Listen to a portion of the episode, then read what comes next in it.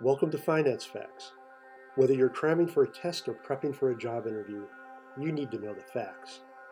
Finance Facts. What is a value added tax? Value added tax is a very important part of fiscal policy. So let's discuss it. A value added tax, or VAT, is a type of tax which is assessed incrementally. By that we mean a VAT tax is levied on the price of a product or service at every stage of production, distribution, or sale. So as products are assembled and refined, each stage collects VAT and remits it to the government. At each stage, businesses can reclaim VAT that was paid. In many ways, a VAT is similar to a sales tax. In some countries, VAT is known as a goods and services tax, or GST. VAT essentially compensates for shared infrastructure that was provided by a state and was funded by its taxpayers. Note the shared infrastructure was used in the provision of a product or service.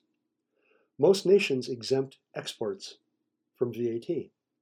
As of 2018, 166 of the 193 countries with UN membership employed a VAT, including all OECD members except the United States. There are two methods used to calculate VAT the credit invoice method and the accounts-based method. Critics of a value-added tax suggest the tax burden falls on end consumers of products, and as such, VAT is a regressive tax. Revenues from value-added taxes are often lower than expected because of administration and collection costs. And finally, industries with significant cash transactions tend to have more VAT fraud. VAT does offer unique opportunities for evasion and fraud, and some suspect some 30% of transactions may not be properly taxed. Finally, compliance costs for VAT may be significant. Thanks for listening to Finance Facts.